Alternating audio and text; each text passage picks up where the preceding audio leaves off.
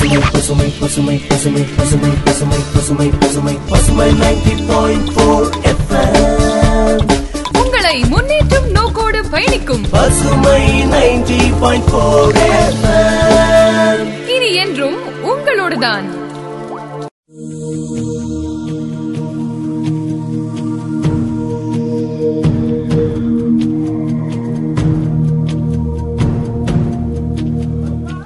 நம் நாட்டு விடுதலைக்காக உயிர் நீத்த பல வீரர்களுக்கு நம் நன்றியை சமர்ப்பிக்கும் பொருட்டு எங்கள் சொந்த வரிகளில் உருவான இந்த பாடல் இதோ உங்கள் செவிகளுக்கு. வந்தது வந்தது சுதந்திரம் நம் வாழ்வில் மீண்டது உயர் தினம். வந்தது வந்தது சுதந்திரம் நம் வாழ்வில் மீண்டது உயர் தினம். காற்றினில் உயிர்கள் பலவும் பறந்ததே, கண்களில் ஈரம் வந்து சூழ்ந்ததே, தலைவர்களின் தியாகத்தால் வாழ்கிறோம் இனிதாக.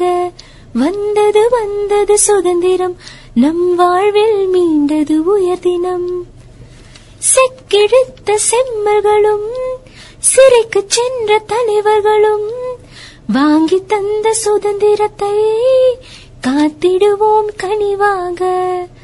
சின்னஞ்சிறு உள்ளங்கள் எல்லாம் உண்மை அன்பு நேர்மை என்ற சின்னஞ்சிறு உள்ளங்கள் எல்லாம் உண்மை அன்பு நேர்மை என்ற உணர்வோடு நாடிடனாலும் வழிகள் நாமும் காட்டிடுவோம், நல்வழிகள் நாமும் காட்டிடுவோம்.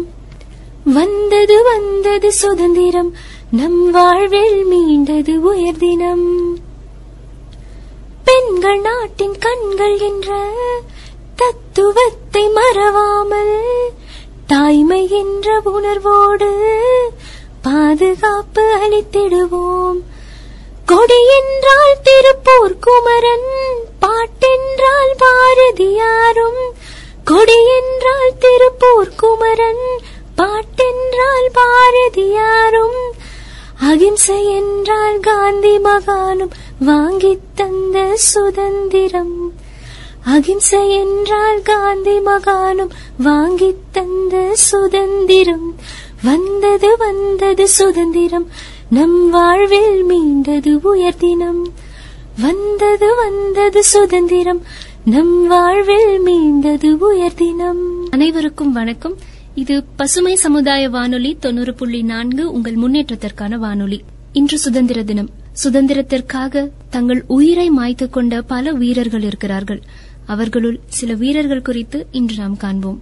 இந்திய நாடு ஆங்கிலேய அரசிடமிருந்து விடுதலை பெறுவதற்கு பல இந்திய வீரர்கள் தங்கள் உயிரை தியாகம் செய்திருக்கிறார்கள். இவர்களில் பெண்களும் விடுதலைக்காக போராடியிருக்கிறார்கள். அவர்களுள் குறிப்பிடத்தக்கவர் வேலுநாச்சியார். ராணி வேலுநாச்சியார் என்று கூறுவது மிக சரியாக பொருந்தும். பதினெட்டாம் நூற்றாண்டில் தமிழ்நாட்டின் சிவகங்கை பகுதியின் ராணியாக திகழ்ந்தவர் வேலுநாச்சியார். பிரித்தானிய கிழக்கிந்திய கம்பெனிக்கு எதிராக ஆயுதம் ஏந்தி போராடிய பெண் விடுதலை போராட்ட தலைவியுமாவார்.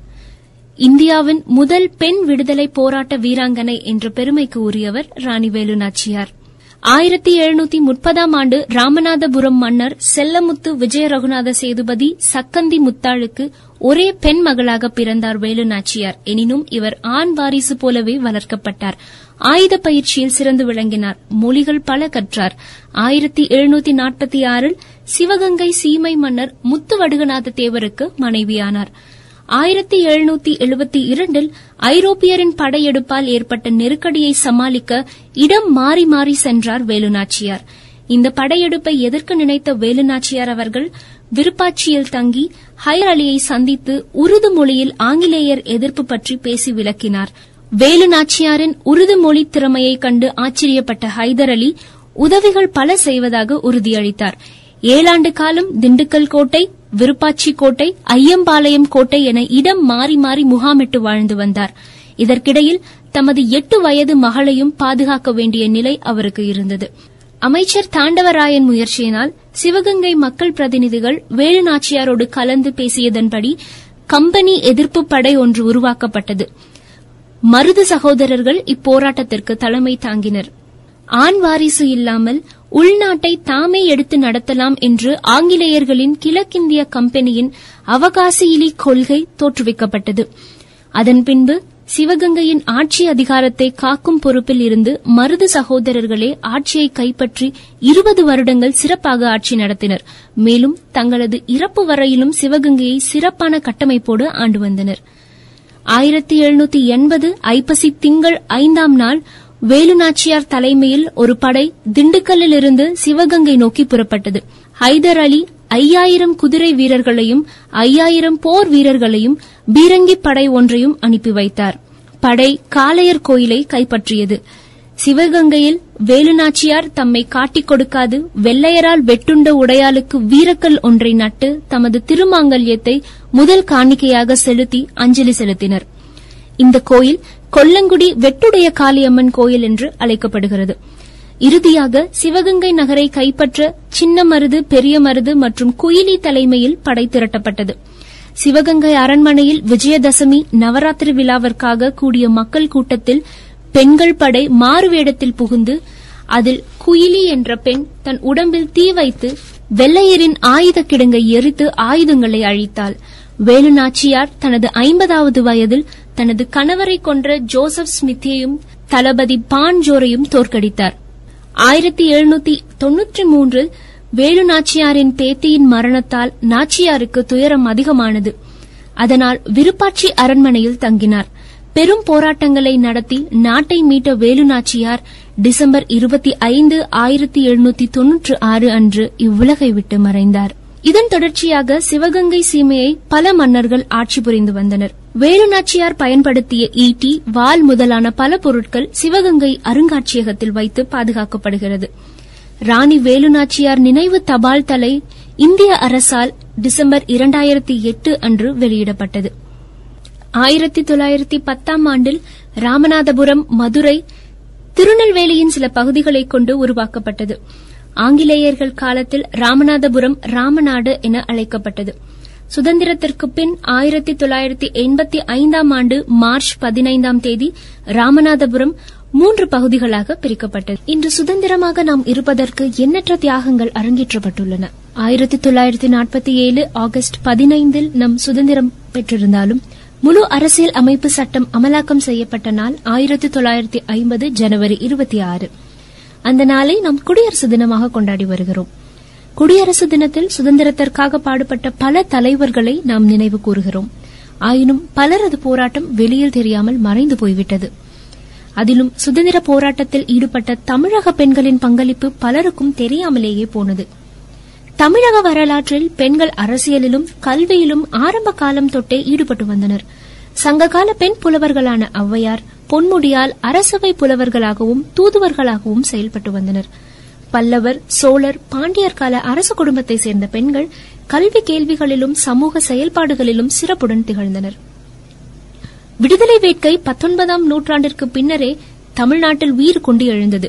விடுதலை வேட்கை கொண்டு ஆங்கிலேயருக்கு எதிராக வீறு கொண்டு எழுந்த பெண்கள் பலர் உண்டு. ஆங்கிலேயருக்கு வரி கொடுக்க மறுத்து கிளர்ச்சி செய்த பாளையக்கார பெண்களில் முக்கியமானவர் வேலுநாச்சியார். ஆங்கிலேயரை எதிர்த்து அஞ்சா நெஞ்சம் கொண்டு எதிர்த்து போராடிய வீரமங்கை இவர். மதுரை மாவட்டத்தை சேர்ந்த பெண்கள் காந்தியடிகளால் ஏற்றப்படுத்தப்பட்ட அனைத்து சுதந்திர போராட்ட இயக்கங்களிலும் தீவிரமாக பங்கெடுத்தனர். அவர்களில் குறிப்பிடத்தக்கவர்கள் சொர்ணத்தம்மாள், பர்வதவர்த்தினி, அகிலாண்டத் அம்மாள், கே பி ஜானகி அம்மாள், தாயம்மாள், சீலக்கார அம்மாள், விசாலாட்சி, முத்தால் அம்மாள், பத்மாசனி அம்மாள், தமயந்தி அம்மாள், மீனா கிருஷ்ணசாமி, திருக்கொண்டா லட்சுமி, வட்டலா கன்னி. மதுரை மாவட்ட சுதந்திர போராட்ட வீரர்கள் துணிச்சலில் சிகரமாக திகழ்ந்தனர். அவர்களுள் சொர்ணத்தம்மாள் அந்நிய துணிகளை மிதித்து கடைகளின் முன் மறியல் செய்ததற்காக கைது செய்யப்பட்டார். ஆயிரத்தி தொள்ளாயிரத்தி நாற்பத்தி இரண்டில் காந்தியடிகளின் வெள்ளையனே வெளியேறு இயக்கம் மூலம் அவரது வேண்டுகோளான செய் அல்லது செத்துமடி என்பதை உணர்வாக கொண்டு மதுரை புறநகர் பகுதியில் தெரு தெருவாக இறங்கி மக்களிடையே சுதந்திரத்தையை மூட்டினார். ஒவ்வொரு நாளும் கைது செய்யப்பட்டு ஜெயிலில் வைக்கப்படுவதும் பின் விடுவிக்கப்படுவதும் வாடிக்கையாக இருந்தது. மதுரையை சேர்ந்த சுப்பராமன் மனைவி பர்வதவர்த்தினி அம்மாள் சுதந்திர போராட்டத்தில் தீவிரமாக ஈடுபட்டு சுப்பராமன் கைது செய்யப்பட்டு சிறைக்கு சென்றிருந்த நேரத்தில் கணவர் வழியில் பர்வதவர்த்தினி மதுக்கடை மறியலில் ஈடுபட்டு வந்தார். மறியல் செய்த பெண்கள் கைது செய்யப்பட்டதை கண்டித்து கண்டன ஊர்வலம் நடத்தினார். இதற்காக அவர் கைது செய்யப்பட்டு ஆறு மாதம் சிறை தண்டனை அனுபவித்தார். மதுரையை சேர்ந்த குருசாமியின் மனைவி ஜானகி அம்மாள் நாடகங்கள் மூலம் சுதந்திர உணர்வை வெளிப்படுத்தினார். நேதாஜி சுபாஷ் சந்திர போஸ் தமிழகம் வந்தபோது முத்துராமலிங்க தேவருடன் இணைந்து சுற்றுப்பயணம் செய்து விடுதலை உணர்வை ஊட்டினார். ஆயிரத்தி தொள்ளாயிரத்தி முப்பத்தி ஏழில் ஆறு மாதம், ஆயிரத்தி தொள்ளாயிரத்தி நாற்பத்தி ஒன்றில் ஒன்பது மாதம் என சிறை தண்டனை அனுபவித்தார். விடுதலை போராட்ட வீரருக்குரிய ஓய்வூதியத்தை நிராகரித்து இறுதி வரை தியாக வாழ்வு வாழ்ந்தார் இவர். மதுரையில் மட்டும் சுதந்திர வேட்கையை தூண்டிய பெண்மணிகளில் குறிப்பிடத்தகுந்தவர்கள் சித்து பாக்கியலட்சுமி, சீதாலட்சுமி அம்மாள், தாயம்மாள், சீலக்கார அம்மாள், விசாலாட்சி, திருக்கொண்டா லட்சுமி அம்மாள், முத்தால், பத்மாசனி அம்மாள், மதுரை மேலூரை சேர்ந்த தமயந்தி அம்மாள் என பல வீர பெண்மணிகள் உள்ளனர். திருவாடானை திருவேகம்பத்தூர் செல்லத்துறையின் மனைவி மாணிக்கம் அம்மாள் ஆயிரத்தி தொள்ளாயிரத்தி நாற்பத்தி இரண்டில் ஆகஸ்ட் புரட்சியில் பங்கு கொண்டதற்காக ஐந்து மாத சிறை தண்டனை பெற்றார். திருவாடானை கிழக்கு தெருவை சேர்ந்த வேலம்மாள் வெள்ளையனே வெளியேறு இயக்கத்தில் பங்கேற்றதற்காக இரண்டு ஆண்டு சிறை தண்டனை பெற்றார். ராமநாதபுரம் கீழ் ஆயக்குடியை சேர்ந்த நீலா மெருனி ஆயிரத்தி தொள்ளாயிரத்தி நாற்பத்தி ஒன்றில் தனிநபர் சத்தியாகிரகத்தில் பங்கேற்று நான்கு மாதம் சிறை தண்டனை அனுபவித்தார். ராமநாதபுரம் தெற்கு வானாக்கார தெருவை சேர்ந்த ராஜலட்சுமி கல்லுக்கடை மறியல் போராட்டத்தில் ஈடுபட்டு ஆறு மாத சிறை தண்டனை பெற்றார். பரமக்குடி சூடியூரை சேர்ந்த ஜெயலட்சுமி தனது இருபதாவது வயதில் வெள்ளையினே வெளியேறு இயக்கத்தில் ஈடுபட்டு ஆறு மாத காலம் சிறை தண்டனை பெற்றார். அருப்புக்கோட்டை செல்லம்மாள் கல்லுக்கடை மறியல் அந்நிய துணி எதிர்ப்பு போராட்டத்தில் ஈடுபட்டு மூன்று மாத சிறை தண்டனை பெற்றார். விருதுநகர் அமிர்தம்மாள் அந்நிய துணி எதிர்ப்பு போராட்டத்தில் ஈடுபட்டு ஆறு மாத சிறை தண்டனை பெற்றார். விருதுநகர் ராஜாமணி அம்மாள் கல்லுக்கடை மறியலில் ஈடுபட்டு ஓராண்டு சிறை தண்டனை பெற்றார். ராஜபாளையம் மஞ்சம்மாள் ஆயிரத்தி தொள்ளாயிரத்தி முப்பதாம் ஆண்டு அந்நிய துணி எதிர்ப்பு போராட்டத்தை தலைமையேற்று நடத்தினார். இதற்காக ஒன்பது மாதம் சிறை தண்டனை வழங்கப்பட்டது.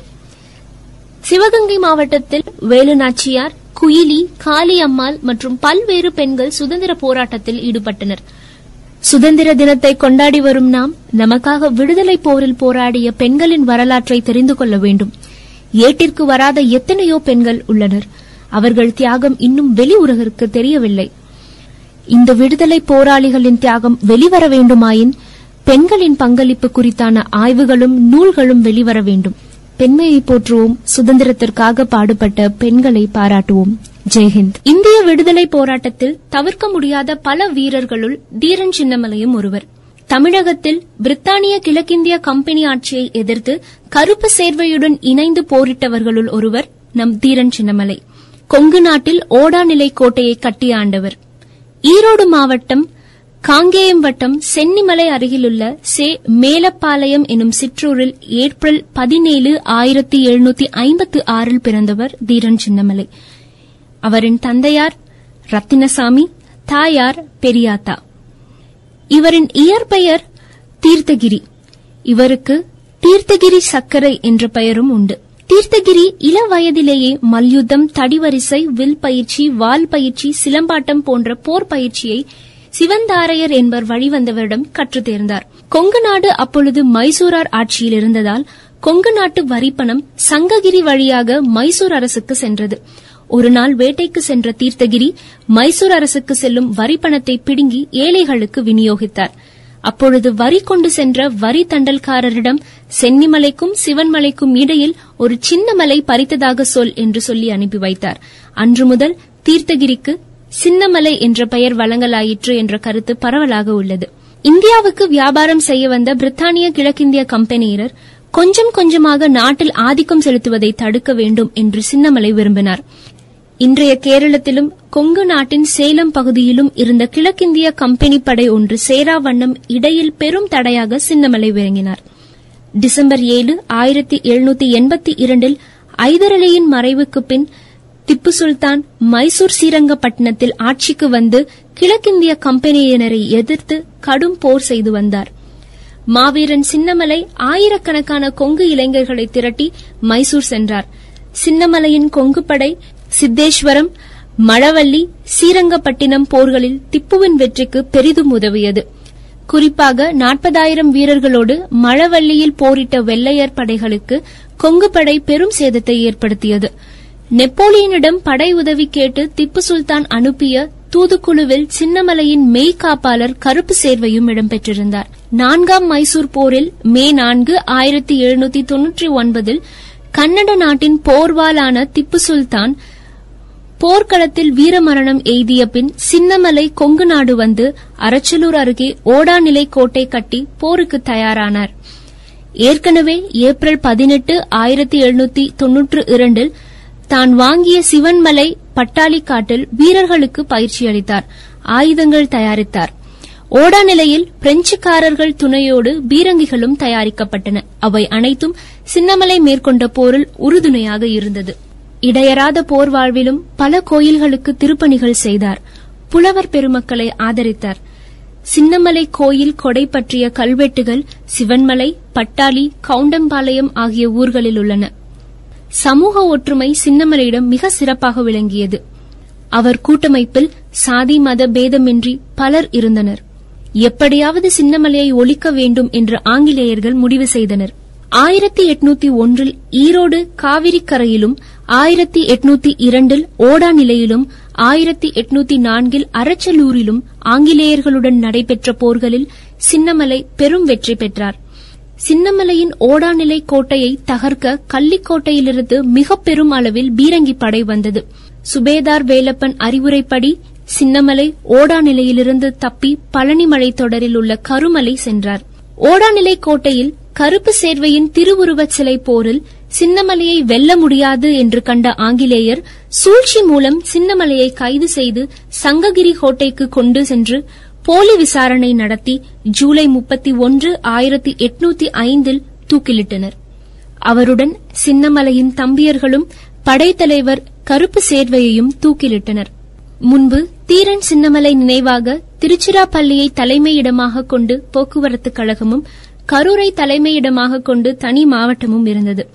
தீரன் சின்னமலைக்கு தமிழக அரசு சென்னையில் உருவச்சிலை ஒன்றை அமைத்துள்ளது. தமிழக அரசின் சார்பில் ஓடாநிலை கோட்டையில் சின்னமலை நினைவு மணிமண்டபம் உள்ளது.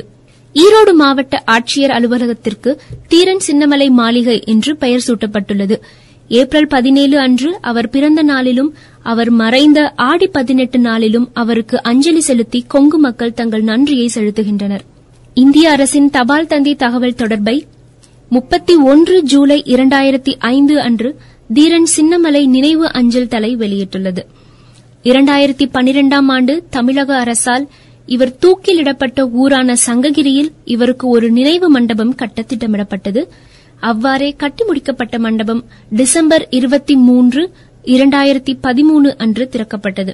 அதே நாளில் கிண்டியில் உள்ள இவரது உருவச்சிலையும் புதுப்பிக்கப்பட்டு இவரது வாழ்க்கை வரலாற்று குறிப்பும் வெளியிடப்பட்டது.